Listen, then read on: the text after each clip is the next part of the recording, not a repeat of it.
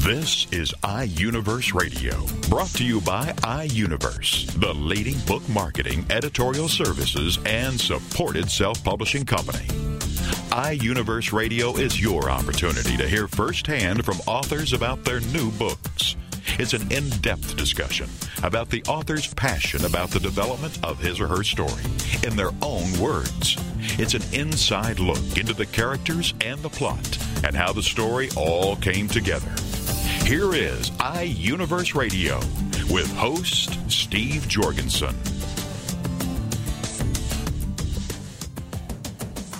The title of the book, Cousins at War, a Civil War novel, and the author is Ralph Beebe, and Ralph joins us now on iUniverse Radio. Hello, Ralph. Hello, Steve. Nice to be with you. Good to be with you. Very pleasing to me. They have done Well, first of all, Ralph, I'd like to uh, read a couple things you've written about your book, just to kind of set the stage for our discussion. Uh, you say this This story of two close cousins helps us understand the Civil War from both the Confederate and Union perspectives. Could this tragedy, which killed almost as many could this tragedy, which killed almost as many Americans as died in all our other wars combined, have been avoided? So you raise a big question. You also pit these cousins against each other. A fascinating story and, and a unique perspective. Ralph, before we get into the details of the plot and of the uh, all the characters in your book, Tell us a little bit about yourself, your background, and why you decided to do this. Because we know this is not your first. This is not your first book. right. I um, am a historian. Went to George Fox University and then taught there. Taught in high school and then at George Fox. Taught history for many years. And uh, as I was moving toward retirement, it just uh, you know, trying to decide what will be my big retirement project. It just hit me, well, why not write a novel which has just as much validity as the history books that I've been writing, or at least almost as much. And that was a kind of a, a, a quote novel, novel idea for me. I really uh, enjoyed thinking about that, and I went a long time uh, gradually working on it, spending a great deal of time researching in Civil War countries and uh, and other places as well. And it's uh, it just it came to me that perhaps more people would enjoy reading a novel than reading a regular history book. And I, through this novel, I think I tell the story of the Civil War with as much uh, authenticity as in my history books and in other people's history books. We all hear that the Civil War was fought over slavery. Is that your point of view? Why did the Civil War occur? Well, I think if we had never, if we never had had slavery, there never would have been a Civil War. However, the uh, war wasn't simply slavery. The war had uh, to do with um, divisions, but uh, slavery was an aspect, was a very great difference in the South as in the North in terms of their economies, in terms of um, the, the way of life. In the fact, of slavery or some sort of um, cheap labor. Very important in the South all that cotton have cheap labor. And uh, so they, of course, went with the, went the slave route, and gradually in the North there began to be more and more people who defended against slavery, and uh, so I, I would say that slavery. Well, I don't think there would have been a civil war if there hadn't been slavery, but there were other causes as well. Could the Civil War been avoided? Definitely. I think it could have been avoided had um, we well, I mean, the, the very simple way, when you look at it in hindsight and think of the millions and millions of dollars we spent on the war, if they had just spent some of those dollars buying the slaves or buying, creating an alternative uh, so that the, the slaves then would have land for themselves or opportunities, and so that uh, the uh, worker people in the South who had slaves and had to give up their cheap labor could also get a relatively cheap labor, probably with a um, government uh, handout which would have cost uh, so much less, even in dollars and obviously in lives, than the Civil War did. So the, the war could have been avoided, but it seems like what happens so often is that we think of war as the first alternative, whereas I wish we thought of it as the last alternative. Well, let's talk about these two main characters, Aaron and Joel Haskin, cousins. Uh, tell us about Aaron. Well, Aaron is uh, a, a, nice young man, as, as both of them are. Um, the, the two the two live uh, almost together, farm the same farm together. Their fathers do, and uh, they um, grow up very very similar. Aaron is um, of what I think you and I would think of at the beginning of the book as a really very nice young man, uh, 20 years old. Hears the call to war and he jumps up and takes off because it seems like that there's a real reason, fear of losing their two slaves, for example. Uh, live in Maryland where there wasn't lots of slaves, but there were a few, and they had had uh, a family of two slaves and, and two their children. And Aaron, I, I think that uh, we would enjoy Aaron, but um, but in this particular case, he took the side that most Marylanders did, and they went to war on the side of slavery. And you write that Aaron feared Lincoln. Well, there was a great deal of fear on the part of Aaron and other people, in, in uh, particularly slave owners, because there was this feeling, which Lincoln denied, but there was this feeling that uh, Lincoln would try to take their slaves away. And uh, Lincoln, although Lincoln only got 40% of the national vote because the, uh, the, the Democratic Party divided into North South, so uh, uh, Lincoln's 40% of the vote gave him the victory. But um, he, uh, he did cause a lot of fear because there was, uh, he, I mean, nobody knew much about him. I think that there was a, uh, a great deal of assumption that the slave, the slave holding was in danger. And of course, this was not the beginning of this. This had gone on for several years that there might be some danger to their slaves, some danger to them holding their slaves. And uh, Lincoln gets elected, and it is uh, Aaron thinks, and a lot of others thought, well, there, there goes our way of life. There goes our slavery. And of course, as you know, uh, uh, immediately after Lincoln was elected, states in the South began to secede. Uh, just uh, a month later, South Carolina, and then gradually six more by the time Lincoln was inaugurated. So the Union was already greatly divided. So yes, there was a, a great deal of fear on Aaron's part and on uh, other people in the South.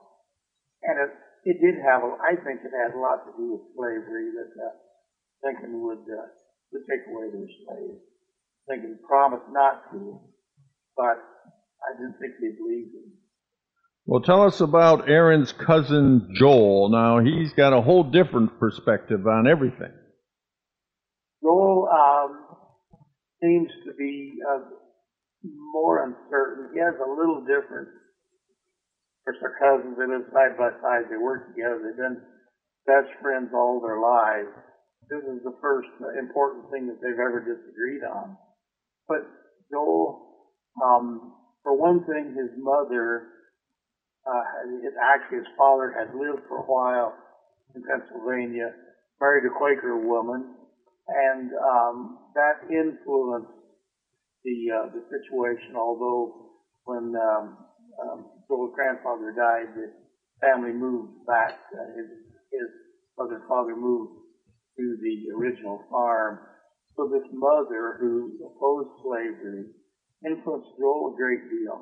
But in her opposition to slavery, um, what do you think she could do about it? What, uh, can you imagine a person that grows up as a Quaker in opposition to slavery marries a guy who has lived temporarily in Pennsylvania, um, but then who has to go back when his father dies, goes back to the farm.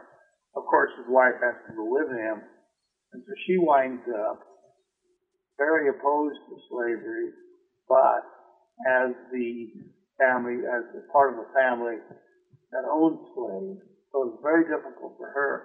And I think we see some of that in Joel, and we see Joel with a great deal of uh, affection and uh, feeling for his mother and for the position that she was taking a lot of issues, but of course slavery is one of them. And I think that probably had something to do with uh, the Joel's rejection of war. Of course, another factor is that he had recently been married, but in fact he'd been married only a month when the war started. But um, but that would have been one uh, practical thing. But I think the key thing is that Joel just could not make that easy decision with Aaron that, uh, yeah, we've got to go fight and defend slavery. I think that he had some questions in his mind about slavery was a legitimate alternative. But Joel finally joins the Union Army, and now he's his cousin's enemy.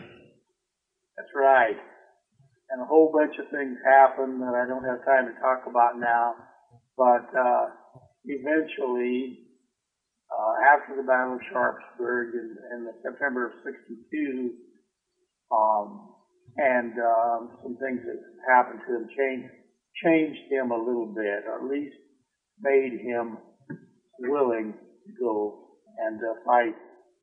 But the thing that just surprised when he when his cousin found out, things that just surprised Aaron when he found out that Joel decided that if he was that, that he was that the Union cause was right. He just, he decided, in spite of the fact that his family owned slaves, he decided that it was uh, it was wrong, and that uh, the Union cause that he that he must support Union cause. Uh, very very difficult breaking away from his wife at the time.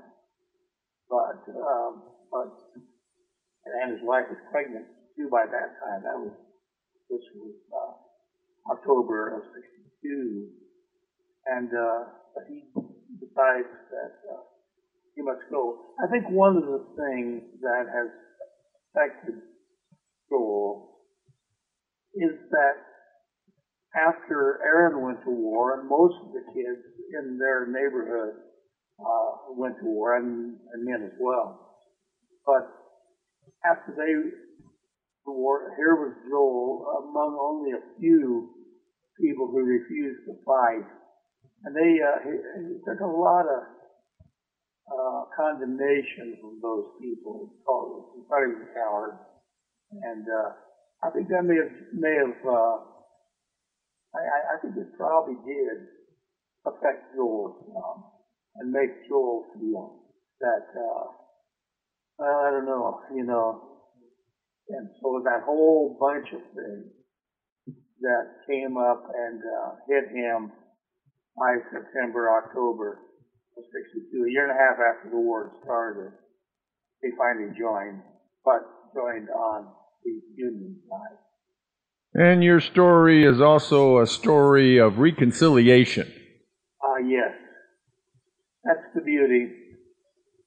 I, uh, they eventually, the two boys, and I, I doubt that they ever really changed their mind, but they're reconciled. And it turned out to be a horrible experience they had lived, but uh, love overcame it. Hold on here for a second. Ralph, what are your concluding thoughts as we talk about your book, Cousins at War? Well, my concluding thoughts are that we should, every time we go to war, we should think seriously about, um, for sure, whether or not that, that this is the only alternative we have. Can we save lives? Can we save money? Can we save uh, a sense of morality if we seek all the peaceful possibilities? And there were plenty of them in the Civil War. If they had yeah, you, you know, my concluding thought, which really irritates me, is that so often we think of fight first and don't think what might be the alternatives.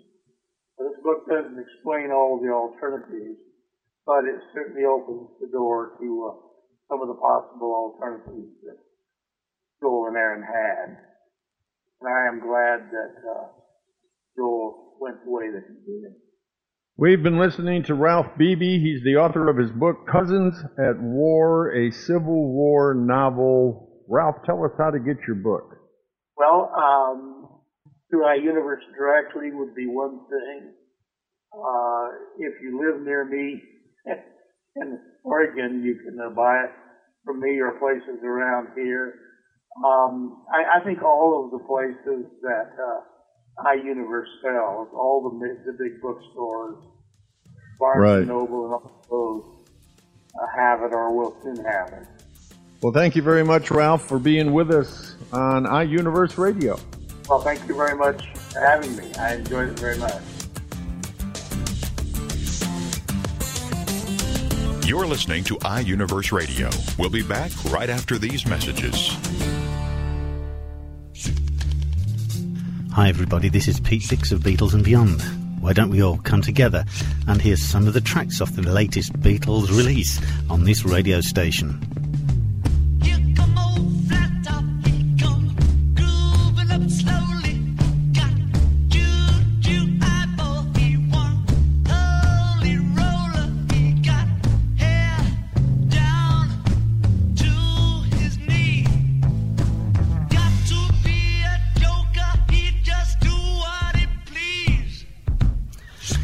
Why don't you look up the schedules on this radio station and join me and Beatles listeners everywhere to hear the latest releases from the Beatles on Beatles and Beyond with Pete Dix.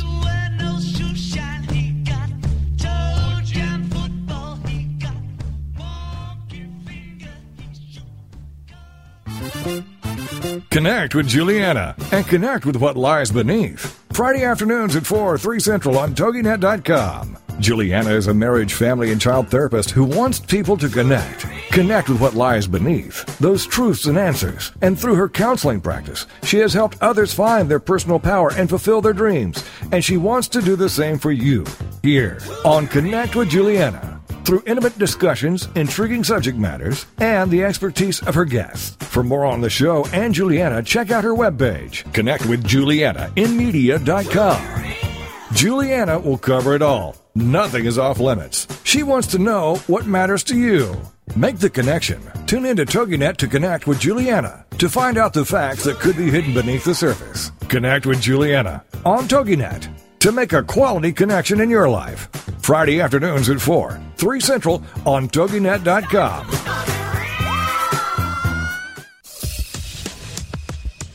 Welcome back to iUniverse Radio with host Steve Jorgensen. The title of the book, You Are Here, a novel. And the author is Chris Delyani. And Chris joins us now on iUniverse Radio. Hello, Chris. Hey there, Steve. How are you? Welcome to the show. Let me read a couple things you've written about your book. You say this A young painter trying to rebuild his life in San Francisco finds himself the unlikely love object of two very different men. You also say this is not a coming out story. Here, the characters are all more or less out and have been living in the community for years. The conflict in this story comes from within the community. So, before we get into details about the characters and the, the storyline, the plot, uh, tell us a little bit about yourself, Chris, and why you decided to write your book. Uh, sure. Um, I uh, so uh, many years ago, um, I uh, was pursuing a uh, career in uh, journalism. I got a journalism degree. Um, this is in 1990. Um, after uh, much effort, finally got a job in the profession. Uh decided I didn't really care for it, uh and that I would uh be happier pursuing a life uh writing fiction. Uh this is all in Boston, which is where I grew up. And from there, I decided I wanted to move, uh, just make a clean break and start all over again and move to San Francisco um, and devote myself to writing fiction. Uh, so this goes back uh, 20 years now, and it's from that point that um, I decided I wanted to write uh, a book like You Are Here, something like that, something um, where it wasn't, you know, not not a coming out story, something where you know the community is uh, maturing and that the conflict is all within. I was observing. Uh, it was from there my initial observations um, of of the community and you know just coming out as a, as a young man uh, that uh, made me inspired to write the book. Now, your book is set immediately after the passage of Proposition 8. Why did you do that? I well, I didn't initially want to do that. I, you know, the my initial the initial draft of the novel was actually written in the mid '90s, and then I had um, tried to get it published and then put it aside, and then I wanted to uh, redo it. And when I did start redoing it, it was in 2008, and then Proposition 8 did pass, and uh, which was, of course, a, a terrible disappointment at the time. And uh, I thought, well, if I'm going, if uh, life has uh, handed the community this lemon, I was going to make uh, lemonade out of it and make fiction out of it and make it uh, a, a serious plot point for one of the characters. Um, at the time, I predicted that Proposition 8 would eventually be overturned, and uh, I saw it as an opportunity, sort of a one-time opportunity to create this predicament for this character at this particular moment in time, knowing that uh, for future novels, um, I would not be able to ha- uh, have this plot point. So I really wanted to take advantage of, uh, you know, people who voted for Proposition 8 thought they were uh, ending gay marriage forever in California. I was looking, I looked ahead and thought, no, this is, I think it'll eventually get overturned, and I wanted, uh, I want the situation placed uh, in the book. So that's kind of good. Tell us about Peter Bankston, the main character. Peter Bankston is the main character, yes. So uh, he's the young painter. He uh, actually, uh, uh, his passion for art is one that I share, and I, the only thing that I don't share with the character is uh, uh, even uh, remote ability to draw. Um, when uh, b- back in the mid '90s, um, I was starting. Uh, I'd taken a trip by myself to sort of clear my head to uh, to Paris. Uh, scraped uh, together my savings and uh, got got a cheap flight over there and uh, went to the Louvre, and I had all the time to myself to wander the galleries and look at all the paintings, and it was from there that I sort of got uh, that desire to write about a painter and uh, just uh, get really fascinated about what it is that motivates painters to uh, put paint to canvas. Um, so that's kind of what that's kind of how I got started with Peter and also his desire, uh, the, uh, part of his plot is that he, he wanders around Europe, um, going to all museums and drawing and stuff. So that's how that uh, that gets about. Anyway, so he he too moves to San Francisco under much uh, more serious circumstances than I ever did. He uh, has uh, has got uh, a family back home, uh, a highly dysfunctional one that he wants to get away from. He comes to San Francisco in the hope of uh, being embraced by the community and find, you know finding a new life that way. Uh, whether or not he does uh, is the sort of the, the suspense in the novel, and as he goes along his way, uh, finds that the people there uh, are you know some are good and some are bad and some are in between, and it's up to him to figure it out. And that's the driving plot. That's the driving is the driving thrust of the story. Well, let's take a stab at learning more about the good, the bad, and uh, some in between, uh, who would you say is a, a, a great ally of Peter, of his support? Okay, well, among his allies are the well, he has uh, he he, find, he finds a friend in uh, the character of Ben. He is something of a flighty character, uh, kind of kind of an airhead. Maybe he drinks too much, but uh, basically a very good soul, uh, a very good soul uh, uh, in in in his heart. I actually had a, a tremendous amount of fun creating that character because uh, he's kind of all over the place. Um, he also finds a, a finds an ally in his uh, trainer. He finds he, he gets a he gets a cheap trainer at a sort of at a chain uh, uh, gym, and uh, the trainer uh, Clayton uh, helps him out uh, with uh, some advice on how to how to navigate the uh, community. Um, among the bad characters, uh, he's got a roommate Jeff who is uh, kind kind of a, a psycho, which is trying which is which is putting it mildly, frankly. And uh, he, you know, he, he meets people. He's got um, his uh, his first date is a guy named Don Donald. Uh, he turns out to be a disastrously bad date. I would consider him the bad. And then in between are the men that he eventually gets involved in. Those are, those are the characters of Miles and Nick. They're both, uh, in my opinion, both very uh, very good guys, but also they have their issues and their flaws, and it's up to Peter to kind of uh, navigate uh, all of that as he goes through the novel. Does Peter save Nick's life? Does he save Nick's life? Um, well, I'm not sure.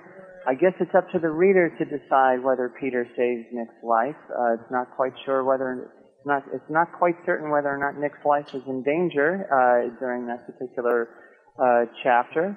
Um, but that, that's an interesting, that chapter is a very interesting one. What I wanted was, um, for the first half of the novel, Peter is very much uh, needing other people to help him out, and I knew as the novel progressed that, you know, for Peter to start to uh, grab the notice of other characters, that he that he himself would actually have to start doing things. He'd have to start stepping up and and doing things. And in that particular uh, chapter with Nick, where Nick is where Nick may or may not be in mortal danger, um, I knew uh, I sort of threw that in. I thought, well, why you know why don't I create a uh, situation where Peter really does step up to the plate and does something truly heroic? And it's from there that I uh, I wrote that chapter. So you basically uh, formed this story around three gay men that uh, form this unlikely love triangle. Yes, yes. I, uh, you know, I, uh, you know, sort of that's sort of a that's sort of a classic structure, and uh, as it progressed, um, you know, it's written in the point of view of all three of the characters, each one turning off. Uh, you know, first it's uh, Peter's point of view is chapter one, Miles' point of view is chapter two, Nick's point of view is uh, chapter three, and then from there uh, proceeded to write the story. And only towards the end, when the final shape finally came into my focus, that I wound up with essentially, what, essentially what I, uh, the, the book is a five-act play. Um, in three chapter increments with each of the point of view characters taking a turn with Nick final with Nick having the final turn in uh, chapter 15 where he uh, it, you know his uh, Peter's fate at the end of the novel is is told through the eyes of Nick um, one of the, one of the one of the guys that he gets involved in and he's, it's Nick's judgment it's through his eyes that the reader finally gets uh, the sense of what uh, finally happens to Peter at the end of that book. And your book is longer and more involved than most gay romances. Uh, I believe that's true. Uh, yeah, I believe uh, many gay romances uh, tend to focus on, uh, you know, sort of uh, one one couple, one situation. Um, I don't want to. I've not read many. I've not read many gay romances. I tend to focus on. Um, when I write my own book, I actually like to go outside of myself when I read, uh, when I when I do actual reading. So I actually go outside the genre. I, I read a lot of classic fiction, a lot of uh, you know, Henry James, Jane Austen. Currently, I'm reading um, The Adventures of Augie March by Saul Bellow. Um, I kind of like to get outside of myself. Those books tend to be uh, very complicated and involved, and I suppose it's uh, because of that reading that uh, uh, that my own book tends to be a little bit uh, is is a little bit more complicated and involved than than than, than many. Why the narrative voice? Well, you know, it's interesting. My first book I wrote uh, completely in the first person, which frankly is a, is a, you know, so I'm just inhabiting the skin of the character and I stayed in that character for the entire novel. And uh, writing in the first person I find is, it's, for me, it's just a lot, uh, just a lot easier. But for this one, I wanted to create a little bit of distance. I did want the third person, wanted to create a little bit of distance between the reader and the characters. I want, and I wanted that for the reader's benefit to be able to sort of stand. Uh, when you write, uh, writing in the first person for me is where you know allowing the reader to get really, really close to the character, really you know provides uh, it's a great opportunity for a lot of immediacy and a lot of uh, uh, depth there. Um, but in the third person, what I really want, especially in this situation where this is a very, it's a larger story with three different points of view, I wanted to have just a little bit of a distance so that uh, I, as an author, could, um, you know, put in put in observations that the characters themselves might not notice. Um, so that is what, and uh, considering that the characters all have, all of them are flawed characters um, in the sense that um, they're not aware of some of the things that they do, and I wanted the reader to be able to be clued in on that. So that is why I created that um, that narrative voice. Why do you feel there's a definite hungry for love stories between gay guys? I well, the it is a humongous uh, community out there. I belong on uh, on Goodreads, which I'm a Goodreads author. There's an MM uh, MM romance or male male romance group. Uh, there that group I think currently consists of 11,000 uh, members. Um, I think they, that community that readership I think is underserved. Um, certainly by the major publishers. The major publishers aren't uh, uh, aren't attracting that. But the books, you know, uh, the, the, the books that are being out there, they're, they're being distributed by much smaller presses, have uh, a definitely, definitely a wide, uh, wide, well-read, uh, widely read uh, readership. So um, I frankly think that that, that genre, you know, there, there should be more books. I mean, there, there should be uh, more attention paid to, to that type of uh, genre by, I think, the major publishers. You don't see those books on the shelves in bookstores, and I think if they were, I think they'd sell. Now, in your book, you show conflicting perspectives about the Gay Pride Parade. Uh, which one is yours? Well, you know, I, uh, you know, I, having just uh, gone to the Gay Pride Parade in three weeks, um, I it's interesting. The, the, the two perspectives, it really depends on, uh, some years I have one perspective and some years I have another perspective. There have been, there have been years where I thought, okay, you know, this is, this is old, this is tired. I mean, you know, we're in San Francisco, there's, you know, what, what really is the point? Um, but then, uh, what was interesting, the Pride Parade that uh, is depicted in the in the book is the Pride Parade of 2009, which I went to on purpose to write for uh, for uh, for research for the book, and it was there that it really you know really sank in like just how important that that parade is, especially that particular year because that was the year after Proposition Proposition 8 passed. So when I went to the parade, I just can't help uh, but I couldn't help but feel um, comforted knowing that I wasn't alone in my frustration and disappointment that the, that Proposition 8 passed. And then just three weeks when I went, Proposition 8 has uh, since been overturned here in California, and the euphoria that is palpable is just, you know, just something I'm not sure if I'd be able to even put into words, but it was a really, it was a really great day. Um, so those are the two perspectives that uh, have lived inside of me over the years, and that is the tension, and the tension between those those two perspectives is what I wanted to portray in the book. Chris Delyani, he is the author of his book, You Are Here, a novel. Chris, tell us how to get your book. You can get it anywhere. You can get it on. Uh, you can get it on any of the online uh, marketers. Also, it is available uh, in your in your local bookstore. They will most likely not have it on the shelf, but you can go to your bookstore and just say, uh, "I want to order this book," and they will order it for you. Well, thank you so much, Chris, for being with us on iUniverse Radio. Thank you, Steve. You're listening to iUniverse Radio. We'll be back right after these messages. Get ready to laugh along with This Little Parent Stayed Home with Ali Lopreet. Friday evenings at 6, 5 Central on TogiNet.com. This is a truly realistic, no nonsense, tell it like it is method that will have you laughing and crying, surviving while struggling, and hammering away at the hardships as you travel through the greatest journey of your life. Get empowered by joining thousands of other parents who have also decided to take a leap of faith into a double career with longer hours and half the pay simply because of the love they have for their children. Together, we are rebuilding a new economy that will support us rather than enslave us. Never again will we have to choose between raising our children and earning to provide for them. It won't be easy, but it will be worth it. For more on Allie and her success, check out her website, ourmilkmoney.com. So come get empowered with This Little Parent Stayed Home with Allie Lopreet. Friday afternoons at 6, 5 Central on TogiNet.com. Join us for Self Aid Success Stories with Helen Wu. Wednesday nights at 10, 9 Central on TogiNet.com.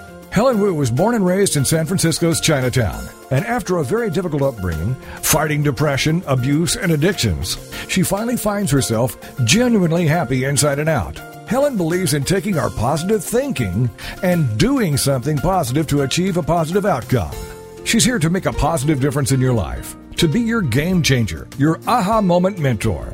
She's ready to help both men and women get into a better place. Helen Wu is also the author of Self Aid Success Stories 25 Success Stories from Successful Entrepreneurs. Inspired by Ellen DeGeneres, Helen wants the world to know that just because we find ourselves in a difficult situation doesn't mean we have to stay there.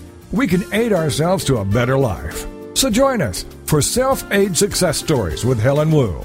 Wednesday nights at 10, 9 Central on TogiNet.com.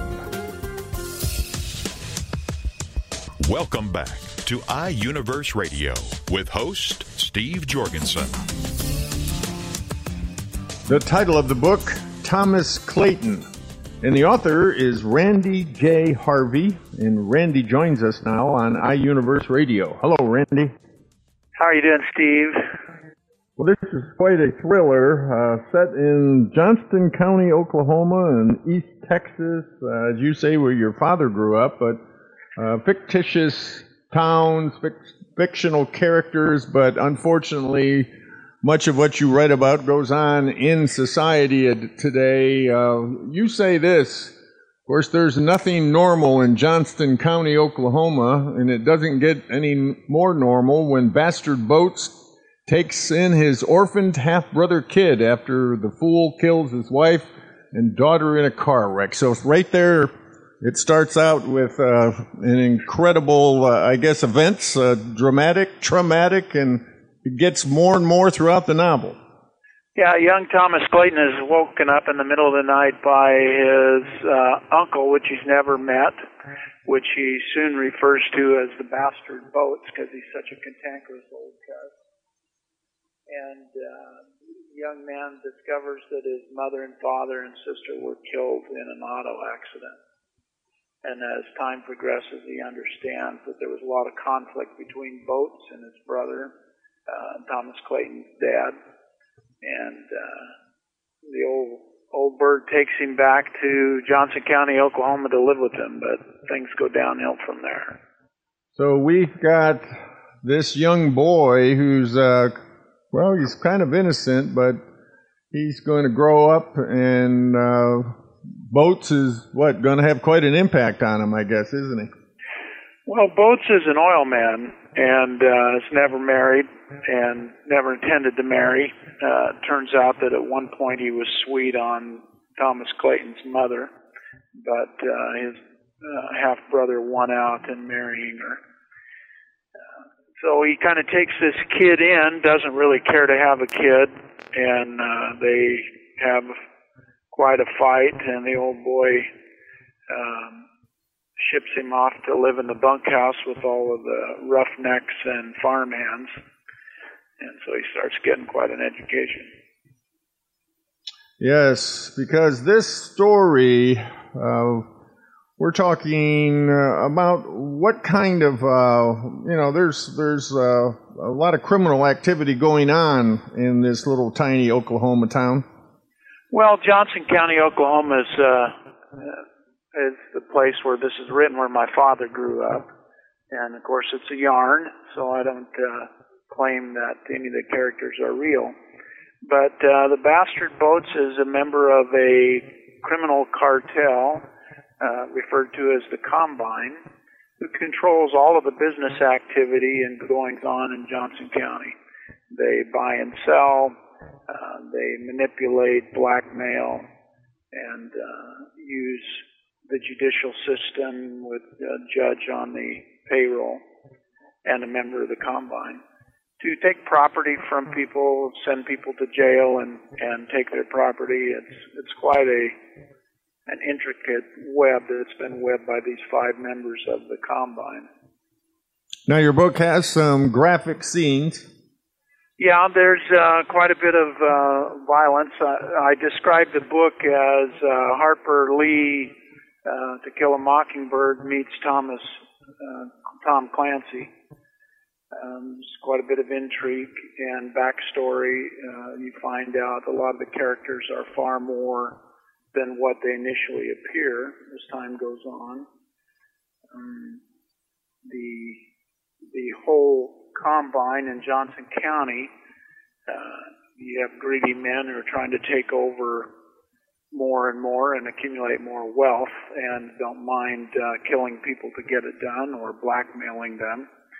Um, interestingly, the combine is not uh, immune to uh, being blackmailed themselves, and in fact, uh, one of the primary characters, uh, who is dead at the start of the book and remains dead throughout the book, uh, Doc Lofton, uh, who is a doctor who lost his medical license and uh, for drug dealings and so on has been blackmailing members of the community for years and maintains these secret files on everyone.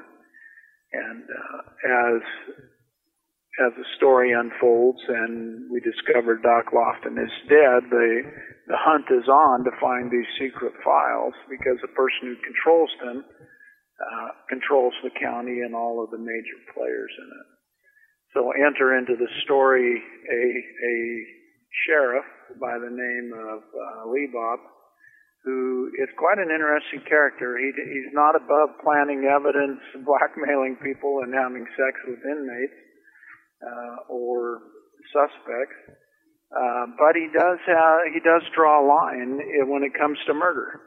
So uh, he's out to catch the killer of Doc Lofton, and as time progresses, different combine members uh, start turning up dead, and the sheriff throughout the book is pursuing the discovery of the, the murderer.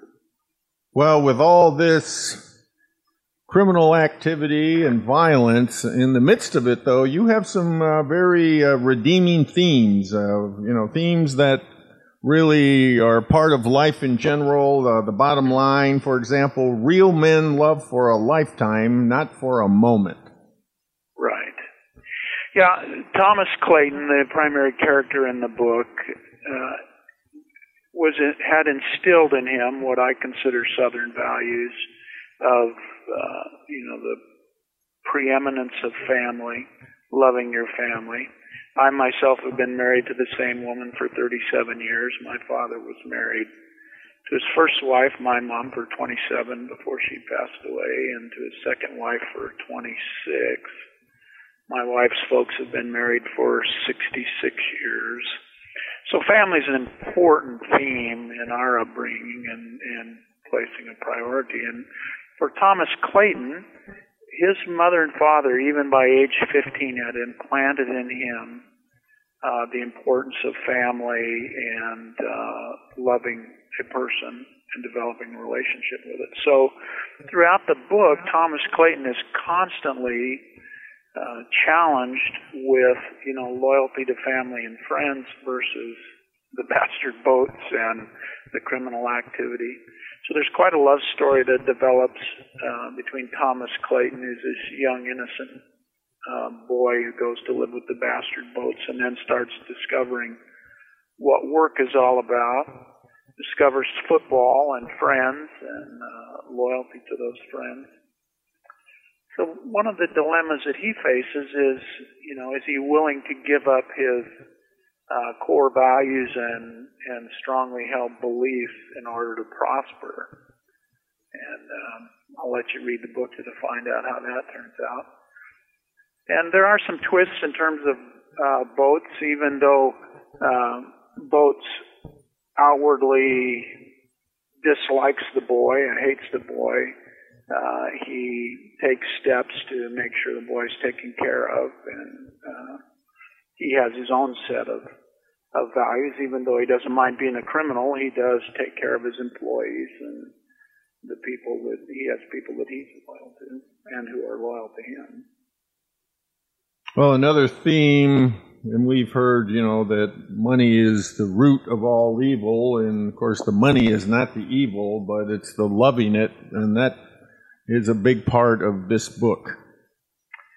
Yeah, I think um, as you read the book, you you begin to see the great conflict of people who love money and will do anything to have money, versus people who recognize people uh, that money is important, but are not willing to sacrifice who they are or what they are about to to obtain money. And in the end, it's uh, it's generally the people who have a wholesome respect for money but don't worship it that win in, in the long run. And in the long run, evil eventually does, you know, that people are done in by evil. Yeah, yeah, I think uh, that's true. Certainly, that's true to a certain extent in this book. But one of the things in this book that you'll discover uh, is that you know evil gets its just desserts, but uh, sometimes people who are basically good engage in evil uh, to accomplish their their desired outcomes. Uh, the book doesn't resolve all of the the nefarious characters, doesn't bring them all to justice, but uh, we'll leave that for another day. But in the long run, uh, you're trying to tell us that it is possible to have integrity and fidelity to who you are and even what you believe. Absolutely. I mean, that's an absolute core value of my own as well as the primary characters in the book. You know, if you uh, you have to be able to look yourself in the mirror every day and be satisfied with what you see and uh, who you are. I think that's the primary struggle that Thomas Clayton has through this book, as well as some of the other characters. Um, this book is actually two separate stories that are going on at the same time. Um, the story of Thomas Clayton is written in first person from his own uh, eyes, his own bird's eye view. But uh, the events unfolding around the combine and happening behind the scenes in Johnson County, the conflict between the local politicians who are trying to grab control in the in the vacuum that's that occurs as different combine members are killed and lose their influence over over people. Uh, so there's quite a uh, intricate story told of the criminal elements in Johnson County and their bid to take over. And well, eventually sounds... that spills over into Thomas Clayton's life because he becomes a target.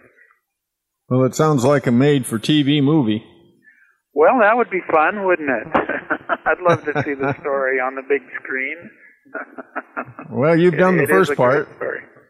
Yeah, you've done the first part, and uh, yeah, you know, there's things like this, I think, uh, as much as uh, we have a those of I guess those who have strong values, uh, hard to sometimes just deal with the reality, and I think that's why it's good for novelists like you who can uh, take us into a world where at least we're safe, we're reading, but we can really kind of Yeah. begin to see what's really going on in society. Sometimes, uh, you know, I mean, it's a psychological uh, examination as well. Yeah.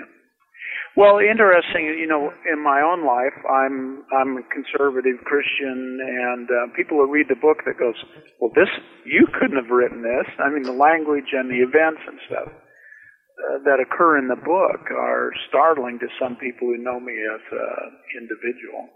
But but the reality is, in my 35 uh, years of being involved in public education as a school principal and uh, educational leaders and HR director, and going through the Thurston High School shooting where 22 students were shot and two were murdered, and experiencing one of my first grade children when I was an elementary principal being murdered by the husband of one of our substitute teachers in a meth uh, meth sale gone bad, and uh, just you know the looking back through my own career and seeing these many tragedies that have occurred in the lives of seemingly innocent people, it gave me a bird's eye view to to almost a voyeuristic view into the evil that exists in our society. You know, most people think of public schools as as uh, you know a peaceful place and so on.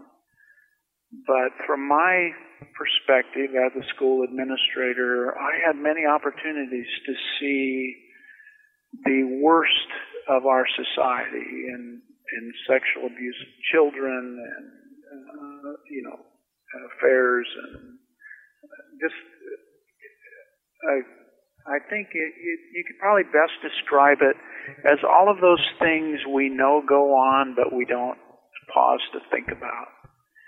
And so, in the writing of this book, uh, even though Thomas Clayton is a very innocent young man, um, it the evil in the world spills into his life. And perhaps that's uh, a mirror image of my own life. You know, I'm a pretty uh, mellow person and uh, you know conservative. Uh, you know, with three children and six grandchildren, uh, have an ideal life in many ways. Uh, but I've seen the evil in the world, and I think through this book, Thomas Clayton sees the evil in the world. The evil that people do to forward their own purposes and uh, have financial gain for themselves. But in the end, it's the Thomas Claytons of the world who really get the most out of life uh, with enjoying their family and and uh, you know life in general. Well, very well said.